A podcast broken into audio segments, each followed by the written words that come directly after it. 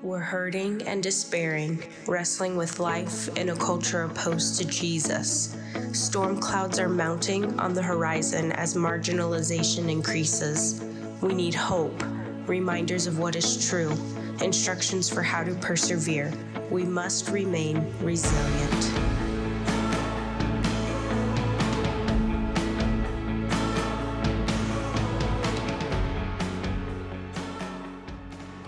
Good morning, everyone. Can you hear me? Good. Um, have you ever considered the thought of what it looks to be a martyr? Now, I'm not talking about um, people complaining about suffering, uh, about the little things. I'm talking about the big picture. I'm talking about people who believe so strongly in their faith, they're willing to lose something, they're willing to risk something. You know, um, historically, when we look at martyrs, we think of people burned at the stake for their faith in their religion, in the beliefs that they hold. But nowadays, we don't see that very often. We don't see that kind of extreme faith and someone willing to put um, action to their words. You know, many times we choose to cave to what the world says instead of to be brave, to stand up, and to do what God is calling us to do. Now, um, in our day, in our circumstances, what does it mean to be resilient? What does it mean um, to stand up for what we know is to be right and be true? And we saw on that list uh, a whole long list that you wrote, and that was encouraging to me to hear from you what you're thinking, to hear from you the things that you're struggling with and dealing with. And, um, and this morning, we're going to look at an example of a true story in Daniel about three men who went through something that maybe they weren't totally planned for, but when they had the opportunity, they chose to follow God's way, God's ways rather than man's ways.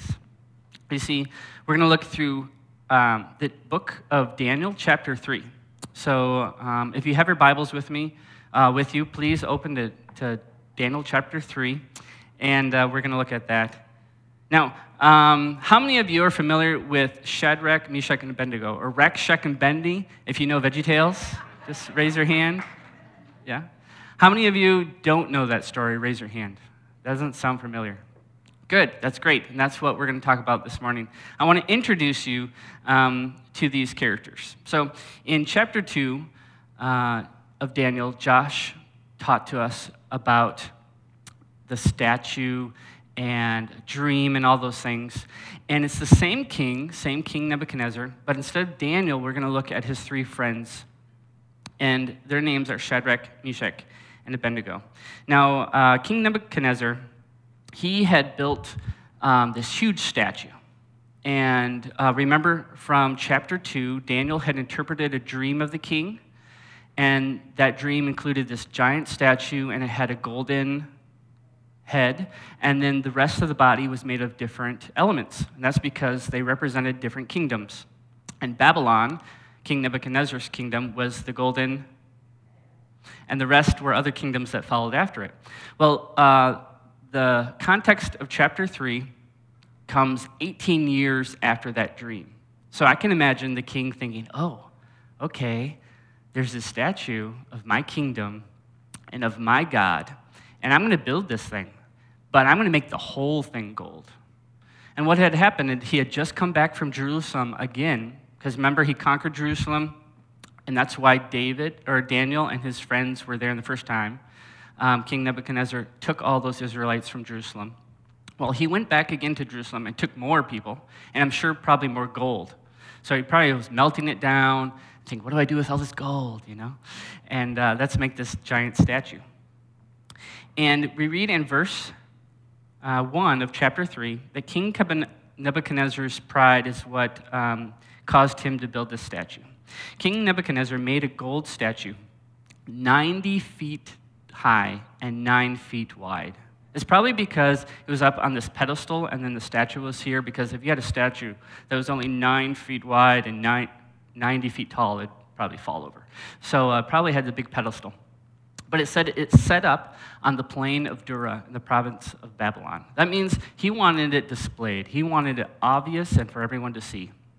And what he does is he makes this proclamation and he says, I want all my officials, all the people in government that are ruling my nation to come and gather.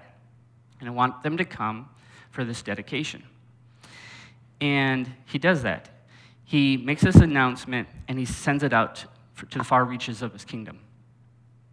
And Shadrach, Meshach, and Abednego, they show up because they're slaves. They have to obey their boss. They work for him, even though they follow Yahweh. You see, they are one of the few youths that were trained, like Daniel, in the language and the culture, and they're the ones that got promoted when Daniel uh, interpreted the king's dream. So they are important men, but they follow God, the true God. And King Nebuchadnezzar, he knew that this was going to be a great opportunity. He was like, oh man, I'm going to get all my people together in one place. We're going to have this party, we're going to play music, and they're all going to bow down and worship the same God. Because in Babylon, you could have a lot of different gods. You could worship your God, and I worship my God, but you have to worship the king's God, the government's God. And if you didn't do that, oh man, that's treason, that's rebellion. And you're going to get in big trouble if you don't bow down and worship that God. And we know that by looking at verses, uh, verse 6 of chapter 3. It says, um, But whoever does not fall down and worship will immediately be thrown into a furnace of blazing fire. Now, hmm, where did this blazing furnace come from? Well, if you're going to melt all this gold that you had um, acquired and maybe bricks and things to build this giant statue, you're probably going to have a furnace nearby, so it's really convenient. I like to be efficient when I'm building. And if you come over to my house later, uh, you'll see we built a little, a little shack. Um, so we like to have our tools and things nearby when we're building things. So the king was smart, and he had this uh, furnace that he multi purposed to uh, build things and also to kill people.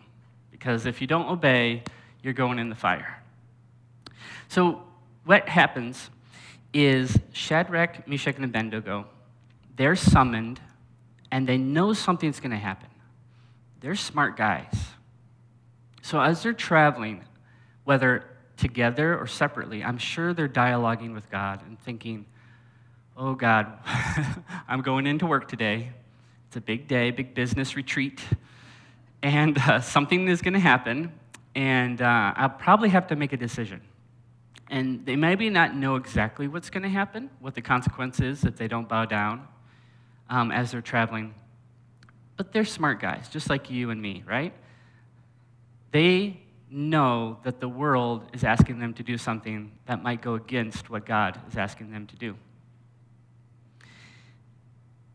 So they show up, and uh, there's a whole multitude of people. All you know, everybody's got name tags, so you know where you're from and know uh, what your role is, and maybe they're socializing and having a snack. And this proclamation comes out. You know, the big speaker says, okay, we're going to play some music, and at the count of the music, everyone hit, hit the deck. We all going to bow down and worship. But that's where it crossed the line for them. Um, this is not just, uh, you know, I don't like that kind of food that the company has for me, um, and I'm going to choose not to eat that. I bring my own lunch. No. This is the biggest decision of their life because to worship another God goes against everything that God calls us to do. Have no other God besides me. And the reason that Israelites are in Babylon, the reason why the exile exists, is because for years and generations, the Israelites bowed down to other gods. That's what God warned them about, and that's what finally led them into exile. So this was a huge deal for them, and they had to make a decision. And everyday choices lead us to either cave to what the world says we should do, or to be brave and stick to what we feel convicted by God to do. And this is what they did. They stood. They stood their ground. And there's something interesting in verse 7. It says, Every kind of music, people of every nation and language fell down and worshiped the gold statue that King Nebuchadnezzar had set up. And to me, this points to the future glory and, and, and kingdom of heaven, God's kingdom, because every knee um, every knee shall bow before Jesus. We see this in Philippians chapter 2, verses 10, uh, verse 10. It says that at the name of Jesus, every knee should bow in heaven and on earth and under the earth. And every tongue acknowledge that Jesus Christ is Lord to the glory of God the Father. I want you to catch this that Satan and his dominion likes to copy and steal from God's kingdom. So, if in our future reality as believers one day, and the whole world will recognize and bow down to Jesus, then Satan's trying to get in on that action. He says, Oh, let's get a bunch of people together, play some music, and have them bow down to this false God. Now, in verses 8 through 12, if you look there, Shadrach, Meshach, and Abednego, they're caught in the right kind of obedience peace, peaceful protest, or what we would call civil disobedience. So they weren't uh, yelling, they weren't holding signs up, they weren't um, making a whole mess. They were quiet and they just stood. But they stood out because everyone was kneeling except for them. So they got caught. There were some people looking for a way to accuse these Israelites, these followers of Yahweh. So they dragged them before the king, said, Look at these guys, look at these three guys. They are not worshiping your God, O king. They're not worshiping the statue that you have set up. And the cost of obeying God for them in that moment was ridicule. They were being chewed out. So it wasn't serious yet, but they knew that something bigger was coming. And our actions and behaviors as Christians, if you're a follower of Jesus, they should surprise people. But what I mean by that, they should surprise people in a good way. You see, King Nebuchadnezzar, he was astonished. He was surprised. He's like, all my generals, all my people are standing up. Oh, I'm expected, I'm expecting people to obey what I say. And these three guys aren't doing it? Oh, they must have missed the memo. Let's get them up here. So uh, he was furious, and he gave orders to bring Shadrach, Meshach, and Abednego so these men were brought before the king. Now, I don't know how nervous they were, but I think, like the song we sing, God gives us peace in those moments in trial. God provides in those moments that He's about to do something, and He chooses us to do it through. So they were pretty brave when they responded to the king. And um, when I say surprise others, I mean surprise people by how we love them surprise people um, by how we forgive when others have harmed us or the people we love. We should, as Christians, surprise people by how we stand up for Christ in a way that's loving and kind and sacrificial. And that's what um, we're called to do. So these men were willing to sacrifice even their lives for God. In verse 15, it says, but if you don't worship it, this is King Nebuchadnezzar, you will immediately be thrown into a furnace of blazing fire. And who is the God who can rescue you from my power? This is arrogance at the example of arrogance you never see. He's got his whole kingdom, he's got the statue, and um, I just believe God is setting the stage for something awesome.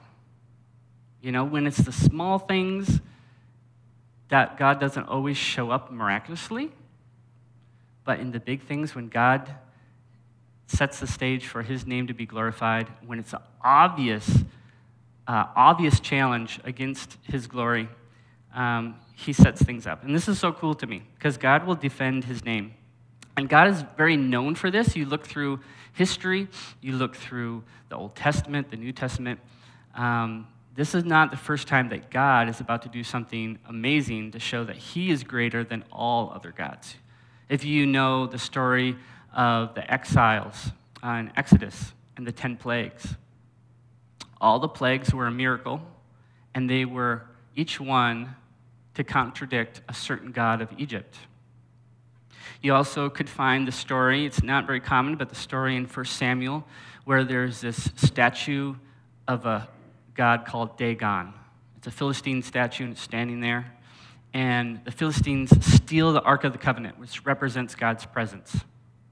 and they steal it and they stick it before their, their idol, this statue. It's like, let's put this box of the, the God of the Israelites in front of it. And they go to sleep and they wake up the next day and their statue fell over. They're like, okay, what? Was there an earthquake in the night? What happened, you know?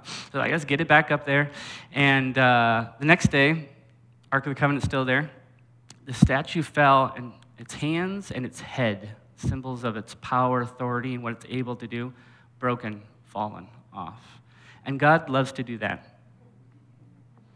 Um, you think of Elijah and the prophets of Baal, if you know that story, it has a theme of fire, just like we're going to see today, um, where there's a challenge of, like, let's see whose God can light the fire of this altar.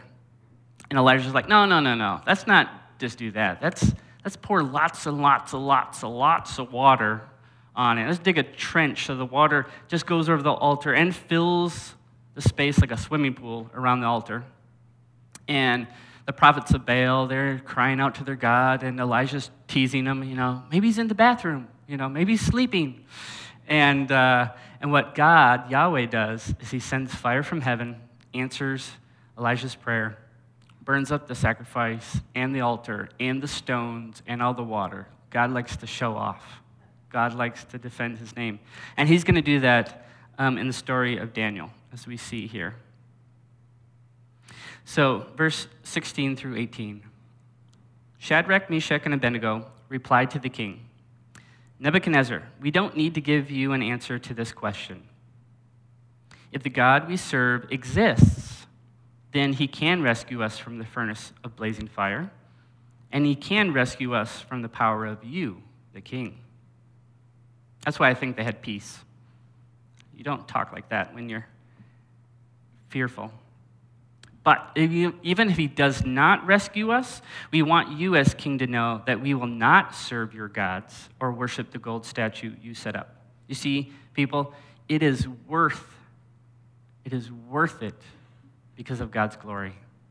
It is worth it to respond in obedience to God rather than what the world says and it points people to Jesus. So the king, he's mad. He's like, okay, you had your chance. Let's fire up this puppy. Let's, um, let's get this oven cooking. So it says seven times more than normal, which basically means the hottest it can go.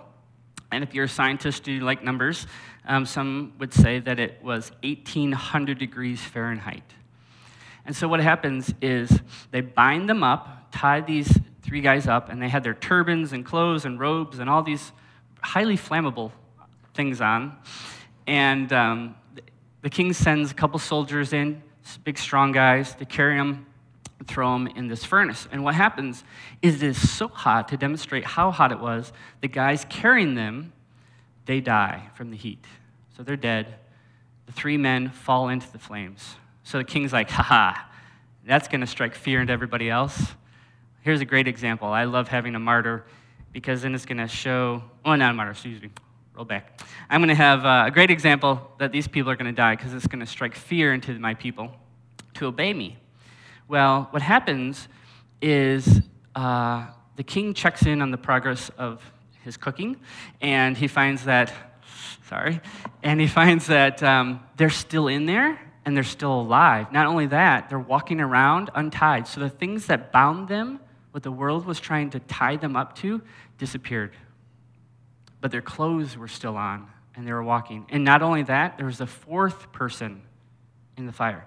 And to make it very clear, scripture says that King Nebuchadnezzar, he asks his officials and the people with him, he says, Didn't we throw three of them in? I see a fourth. And they said, You're right. There is a fourth and he looks like an angel, like, like a son of God.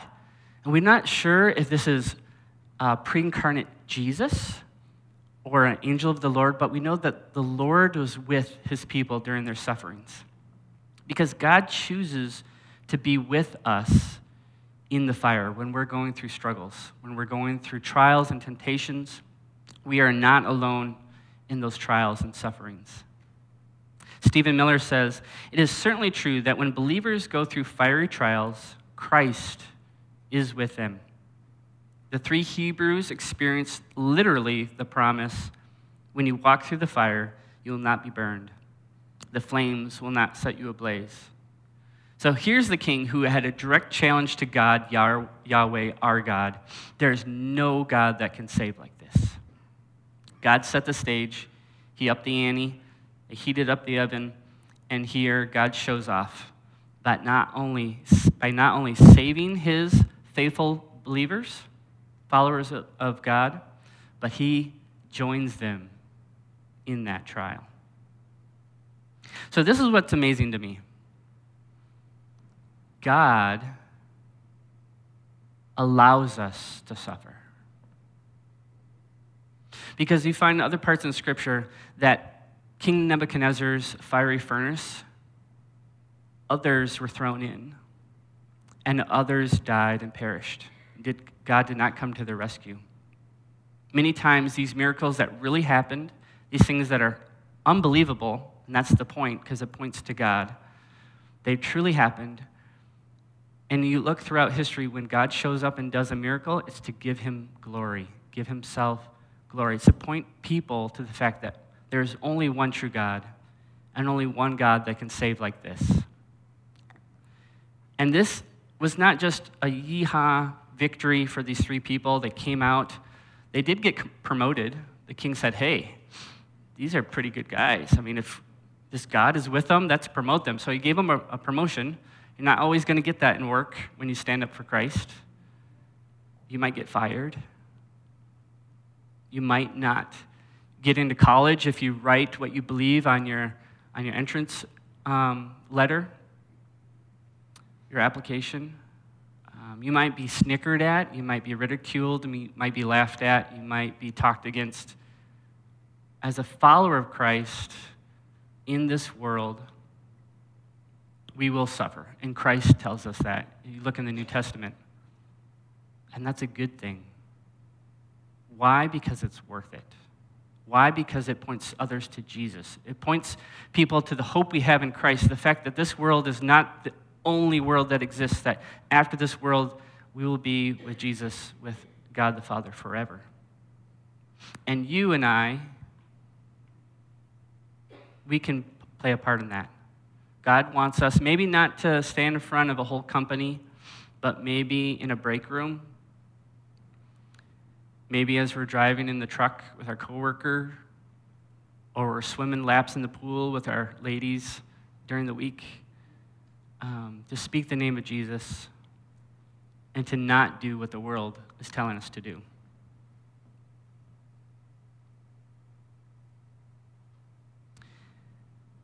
You see, God, He calls us to something that is greater, not because we are great, but because He is great. He wants to make his name known by our love, not by our anger, not by our frustration. We want to stand out in the good way. Peaceful protest. But there's consequences. We're not always going to be rescued. Sometimes we're going to experience the suffering. And God says, there's honor in that, there's glory in that. Even in heaven, we'll be rewarded. But what we'll do is our neighbor who sees us suffer for what we believe will consider maybe we believe something that's true. Maybe it's not just our opinion, but it's what God says. Maybe there really is a God that we can trust and rely on and put our faith in. And that's what we have the opportunity this week to do and the next week.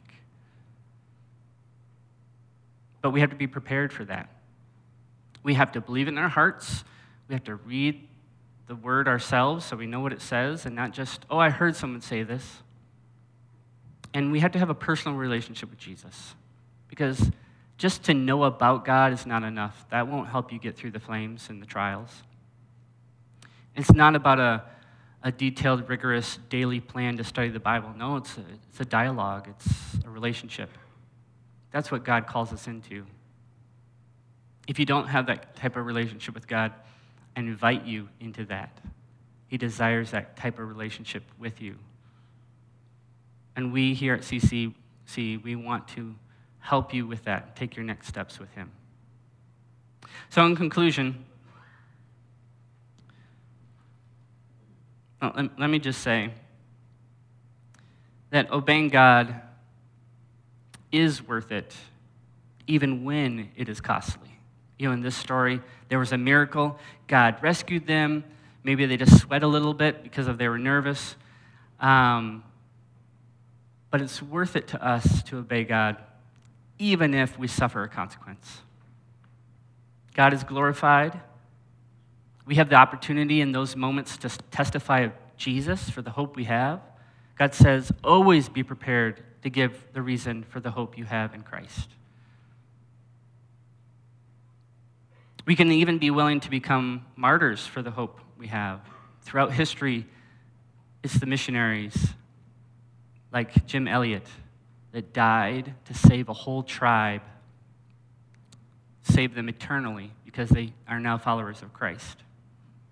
It can change laws and the futures of a nation. King Nebuchadnezzar changed the law and said anyone who, who ridicules or makes fun of the God of these Israelites, they will be ripped apart.